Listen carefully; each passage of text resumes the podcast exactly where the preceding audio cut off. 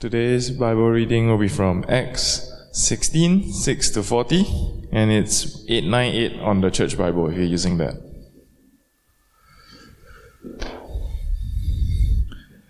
Paul and his companions traveled throughout the region of Phrygia and Galatia, having been kept by the Holy Spirit from preaching the word in the province of Asia. When they came to the border of Mysia, they tried to enter Bithynia, but the Spirit of Jesus would not allow them to. So they passed by Mysia and went down to Troas. During the night, Paul had a vision of a man in Macedonia standing and hugging him. Come over to Macedonia and help us. After Paul had seen the vision, we got ready at once to leave for Macedonia, concluding that God had called us to preach the gospel to them. From Troas, we put out to sea and sailed straight for Samothrace, and the next day we went to Neapolis. From there, we traveled to Philippi, a Roman colony and the leading city of that district of Macedonia, and we stayed there several days. On the Sabbath, we went outside the city gate to the river, where we expected to find a place of prayer. We sat down and began to speak to the women who had gathered there. One of those listening was a woman from the city of Thyatira named Lydia, a dealer in purple cloth. She was a worshipper of God. The Lord opened her heart to respond on Paul's message. When she and the members of her household were baptized, she invited us to her home. If you consider me a believer in the Lord, she said, come and stay at my house. And she persuaded us. Once, when we were going to the place of prayer, we were met by a female slave who had a spirit by which she predicted the future. She earned a great deal of money for her owners by fortune telling. She followed Paul and the rest of us, shouting, These men are servants of the Most High God, who are telling you the way in he to be saved. She kept this up for many days. Finally, Paul became so annoyed that he turned around and said to the Spirit, In the name of Jesus Christ, I command you to come out of her. At that moment, the spirit left her. When the owners realized that their hopes of making money was gone, they seized Paul and Silas and dragged them into the market, placed to face the authorities. They brought them before the magistrates and said, These men are Jews and are throwing our city into an uproar by advocating customs unlawful for us Romans to accept or practice. The crowd joined in the attack against Paul and Silas, and the magistrates ordered them to be stripped and beaten with rods. After they had been severely flogged, they were thrown into prison, and the jailer was commanded to guard them carefully.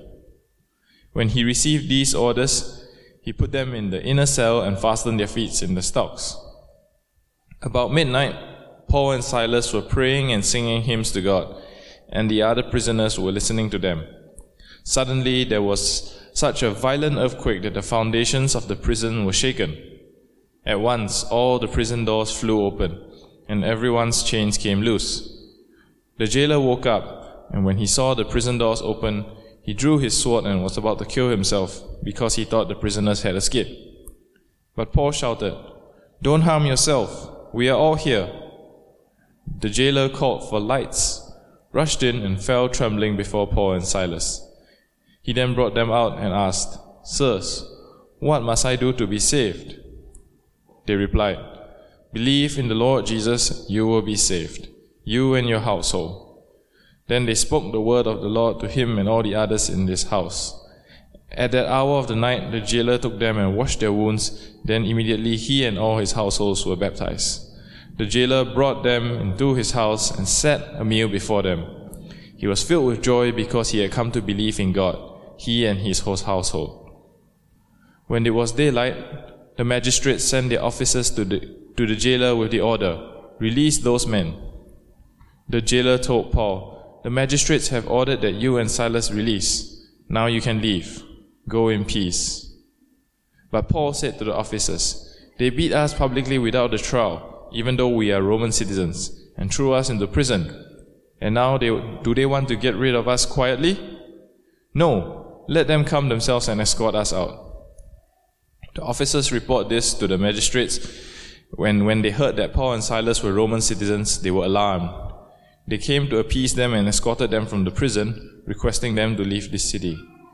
After Paul and Silas came out of the prison, they went to Lydia's house, where they met with the brothers and sisters and encouraged them. Then they left. This is the word of God. Um, please keep your Bibles open as we continue our series on Acts. Well, is uh, filled with diversity. There are 300 billion stars in the Milky Way, 100 billion galaxies in the observable universe. Yet no two stars or galaxies are exactly the same. But God made them all and He knows them by name.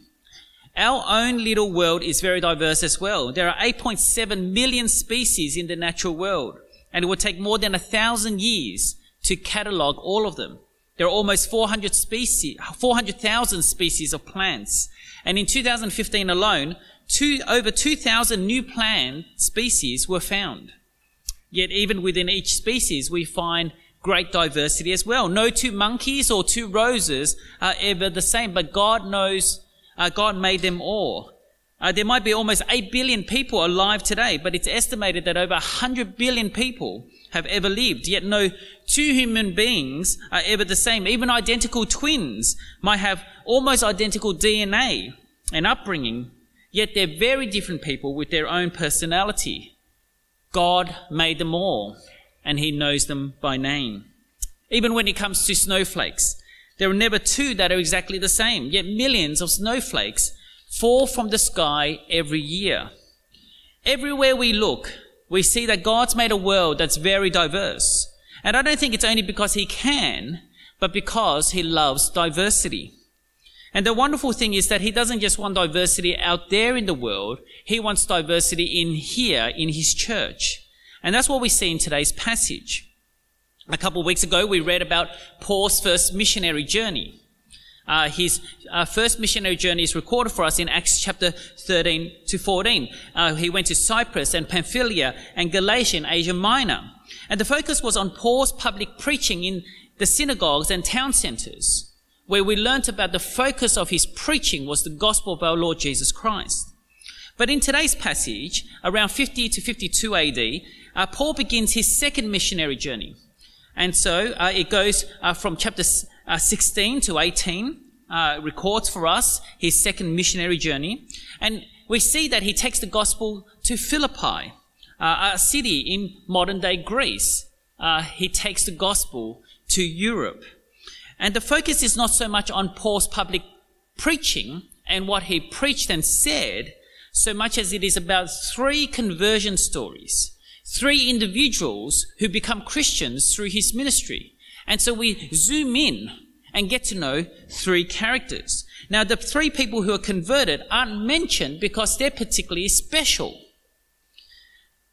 They're mentioned and they're shown to us because Paul is helping us to see, or Luke, the author, is helping us to see that God is saving a diverse people for himself. You see, the gospel isn't just for Jews. It's also for Gentiles. It's not just for men. It's also for women and children. It isn't just for the rich and famous. It's also for the broken and the poor. Whatever barriers society might put up to drive us apart, whether you're a supporter of Monique Ryan or, or Josh Frydenberg, the gospel will break down those barriers and draw us together in Christ.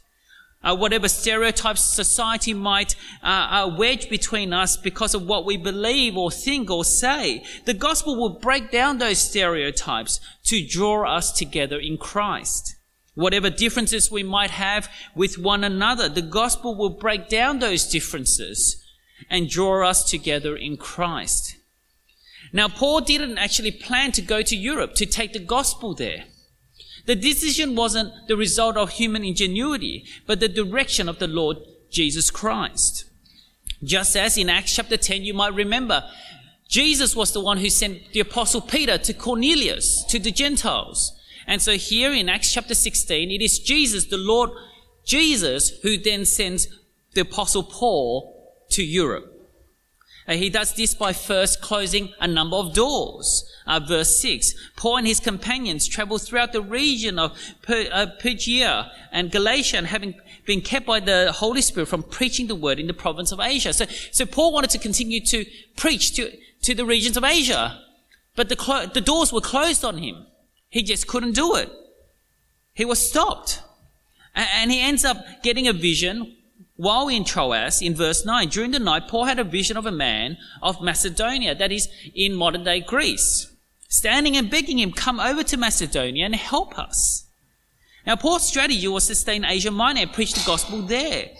But God had other plans. God was still committed to Asia Minor, and we see that in Acts chapter 18, where the gospel continues to go out in that region. But for now, God's priority for Paul, God's priority for the gospel, was for it to be taken to Europe, into Macedonia, to modern day Greece. So, verse 10 after Paul had seen the vision, we, now notice that. Notice the language of we.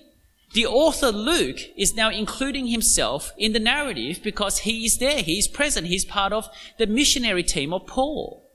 We, Luke, Paul, Silas, Timothy, got ready at once to leave for Macedonia, concluding that God had called us to preach the gospel to them.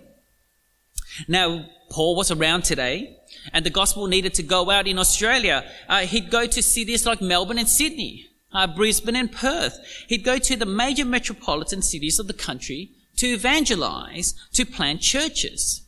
Now that makes sense, doesn't it? Uh, you, you, you go to the city where there's the most people with the most influence with the biggest impact. And if you are able to bring the city to their knees before the Lord Jesus, then the word of God can spread from those cities to the rest of the country. And that's exactly what Paul does. He goes to Macedonia, to modern day Greece, and he goes to one of the leading cities called Philippi. Now, Philippi is a Roman colony, a major multicultural city, one of the major uh, commercial trade routes of that time. It was a metropolitan city, with lots going on, uh, but it was densely populated uh, as a Roman city uh, by Greeks and by Romans. and it's interesting because the passage uh, uh, uh, tells us essentially that there weren't actually many Jews there. Uh, you see, as Christians, we know that if two or three men or women come together in the name of Jesus, there is the church. Two or three. That's all it takes for the church to come together. But back then, for a synagogue, for the gathering of God's people, the Jews, to form a synagogue, you needed 10 men. And here we see that there was no synagogue. In the city of Philippi, in this great Roman colony, there was no synagogue because there were very few Jews. And so we see that whenever Paul, as we've seen over the past weeks, when he goes to a new city, he always goes to the synagogue first. For the gospel belongs to the Jews and then to the Gentiles. But here he doesn't do that because there's no synagogue. Instead, he goes to the place of prayer outside the city gates. And when he goes out there, what he finds is a bunch of women. A bunch of women coming together, praying, and probably doing a Bible study, looking at an Old Testament passage. And as they discuss and pray, uh, discuss what uh, the passage says and pray what they believe, Paul joins in on their study and he speaks to them in verse 13. On the Sabbath, we went outside the city gate to the river, where we expected to find a place of prayer. We sat down and began to speak to the women who had gathered there. Now, in this Bible study group, uh, there's a woman called Lydia. Now, Lydia is from Thyatira, uh, which is in Asia Minor. Uh, so she's not a native of Philippi. She's not a Greek. She's an immigrant an Asian immigrant to this great city. Verse 14. One of those listening was a woman from the city of Thyatira named Lydia, a dealer in purple cloth. She was a worshipper of God. Now, Lydia isn't a nobody, she's a somebody. She's a dealer of purple cloth, which means that she was producing a fabric fit for Caesar.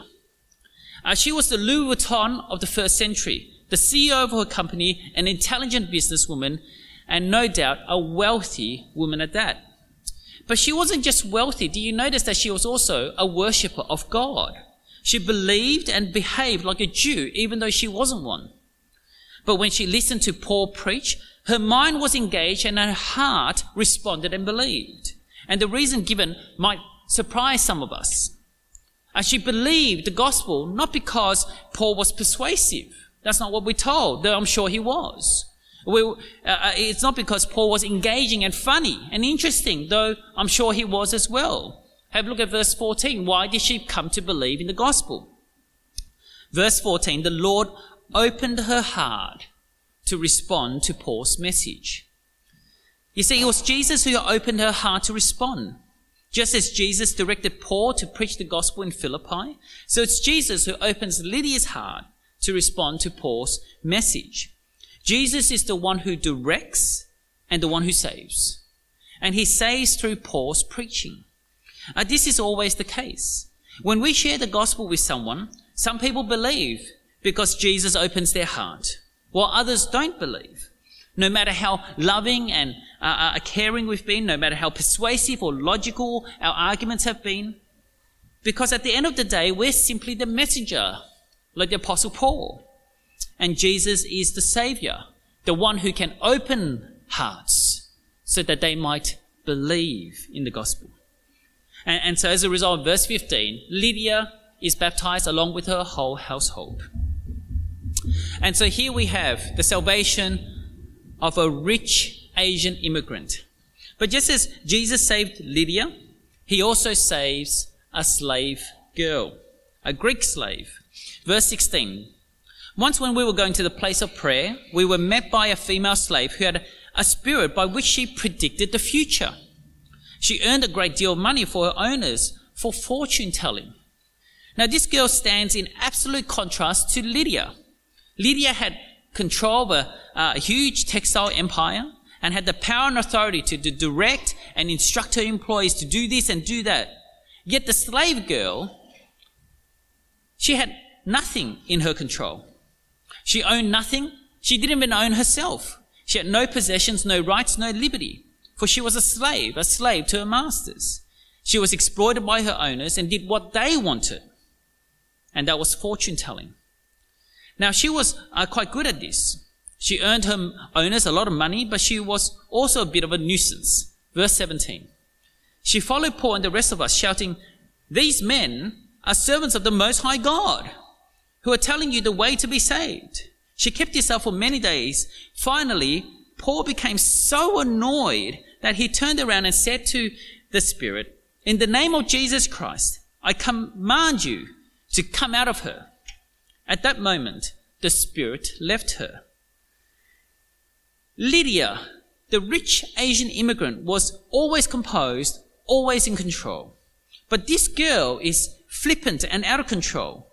Where Lydia was a God-fearer, this slave girl was trying to associate Jesus with the occult. Because as she followed Paul and Silas, she, she called out that this is, that they're servants of the Most High God. Now that sounds good, doesn't it? Like, oh, it sounds like that she's telling people to believe in Jesus, but in fact, the phrase is actually used for different gods. So for the Jews, the Most High God is, it, it refers to Yahweh, but for Greeks, it referred to Zeus. And so Paul steps in because the spirit in her wasn't from God, but from the evil one. And the solution, how would this slave girl, this girl possessed by a spirit who can do fortune telling, how would this girl hear the gospel and be saved? Well, Paul doesn't encourage her to go out and, and join Lydia's Bible study. Paul doesn't tell her to do some meditation and to run some seminars to help her. No. She wasn't a seeker like Lydia was. Lydia needed to be engaged intellectually, but this slave girl needed to be engaged spiritually. She was demon possessed. She needed to be freed. And so in the name of Jesus Christ, she is healed and saved. Where Lydia is saved privately in a small gathering through the preaching of God's word, the slave girl is saved publicly in the markets in the name of Jesus Christ. Both women very different, but both saved by Jesus through the Apostle Paul. And so what happens? Well, since the slave girl was now free from demon possession and could no longer do the fortune telling that was earning her owners a lot of money, they seize Paul and Silas and throw them into prison. Now, about midnight, Paul and Silas uh, pray and sing hymns to God. Suddenly, there's a violent earthquake. All the prison doors fly open, their chains fall off their hands, which tells us that this wasn't an ordinary natural disaster. but the work of the Lord Jesus Christ. The jailer wakes up, sees the prison doors open, assumes the worst, assumes if the prison doors are open, the prisoners are going to run for their lives. And so, he decides to kill himself. And the reason why he wants to kill himself is because it's either his head or their head. His job was to make sure that they were in prison. And if he fails at his job, then he will receive the punishment that was reserved for them. But then Paul shouts out in verse 28, Don't harm yourself. We're all here. Now, the jailer is probably a veteran or a, a retired soldier, a big burly guy who's had enough of war. But he doesn't mind torturing a prisoner or two every now and then. He, he's now got a standard job doing shift work.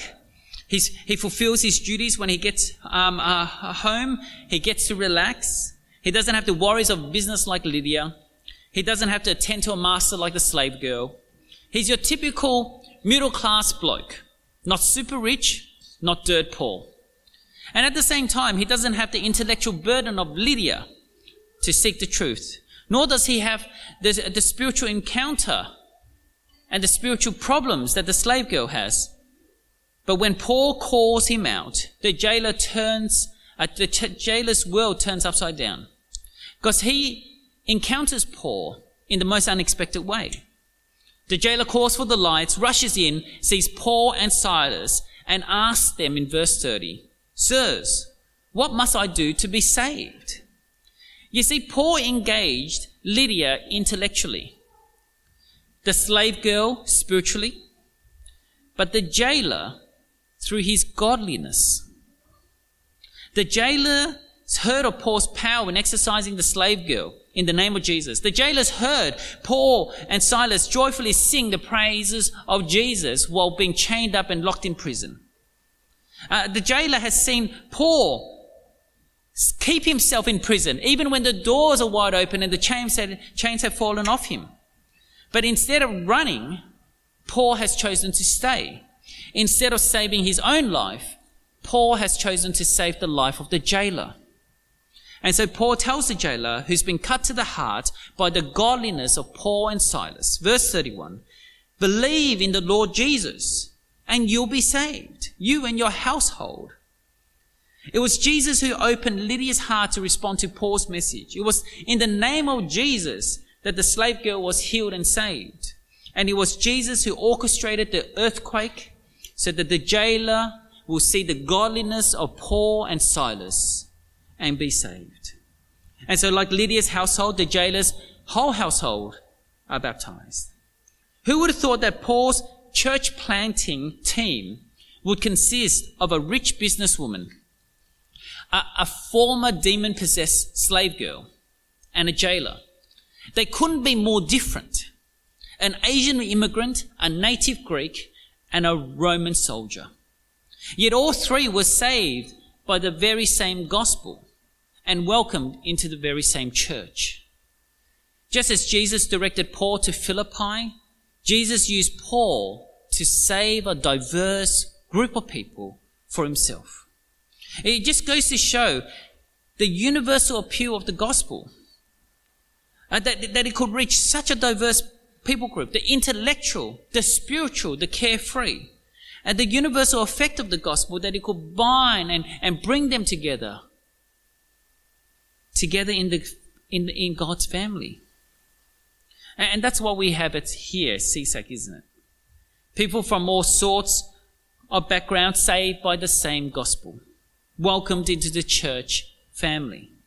When we look at the world around us, we see its diversity and we love diversity, just as God loves diversity, don't we? Imagine if there were no dogs or cats, no horses or whales, but only mosquitoes. They were the only animals that we'd have. How horrible that would be for us. Uh, we love food and delight in all different cuisines. But imagine if there was no laksa or hot pot, no steak or bacon, Wherever you travel, whichever country you go to, the only thing on the menu was Brussels sprouts. How horrible and sad life would be. We love movies, enjoy the variety that Hollywood has to offer. But imagine if there were no action movies, no Marvel Universe, no Star Wars, only rom coms. Oh my goodness, how horrible would the world be? You see, friends, God loves diversity. We do too. We love diversity too. But just as He loves diversity in the world and in the church, so must we love diversity in the world and in our church as well. So you might be the most charismatic or awkward person in the world. In Christ, you belong. You might be a poor student or wealthy executive. In Christ, you belong. You might be a two year old in nappies or a 90 year old in nappies again. In Christ, you belong. We don't get to choose our family, nor do we get to choose God's family. But in Christ, I belong. In Christ, you belong. And there are many others who belong to Christ, and some of them are like Lydia, who are wealthy and intelligent and need to hear the gospel. Some are like the slave girl who are spiritual, but enslaved, and they need to hear the gospel. Some are like the jailer, middle class men and women, living the carefree life, but they also need to hear, need to hear the gospel. You see, this passage reminds us that the gospel isn't just for some people, but for all people. People who can be very different to each other, yet equally saved by the grace of God. And aren't you glad that God is the one who opens hearts? That God's the one who chooses to save and not us.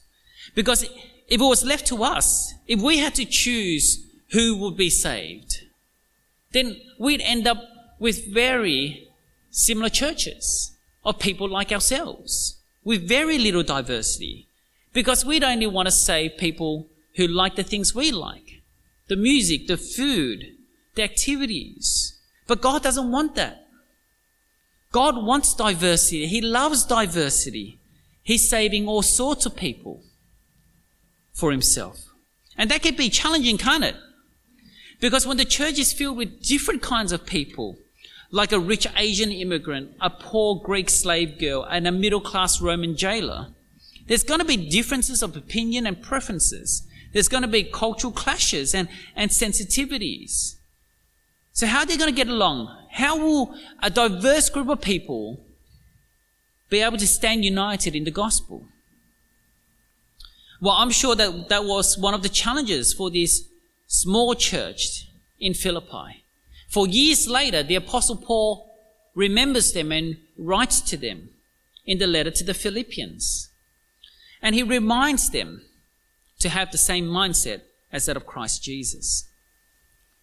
Therefore, if you have any encouragement from being united with Christ, if any comfort from his love, if any common sharing in the Spirit, if any tenderness and compassion, then make my joy complete by being like minded, having the same love, being one in spirit and of one mind.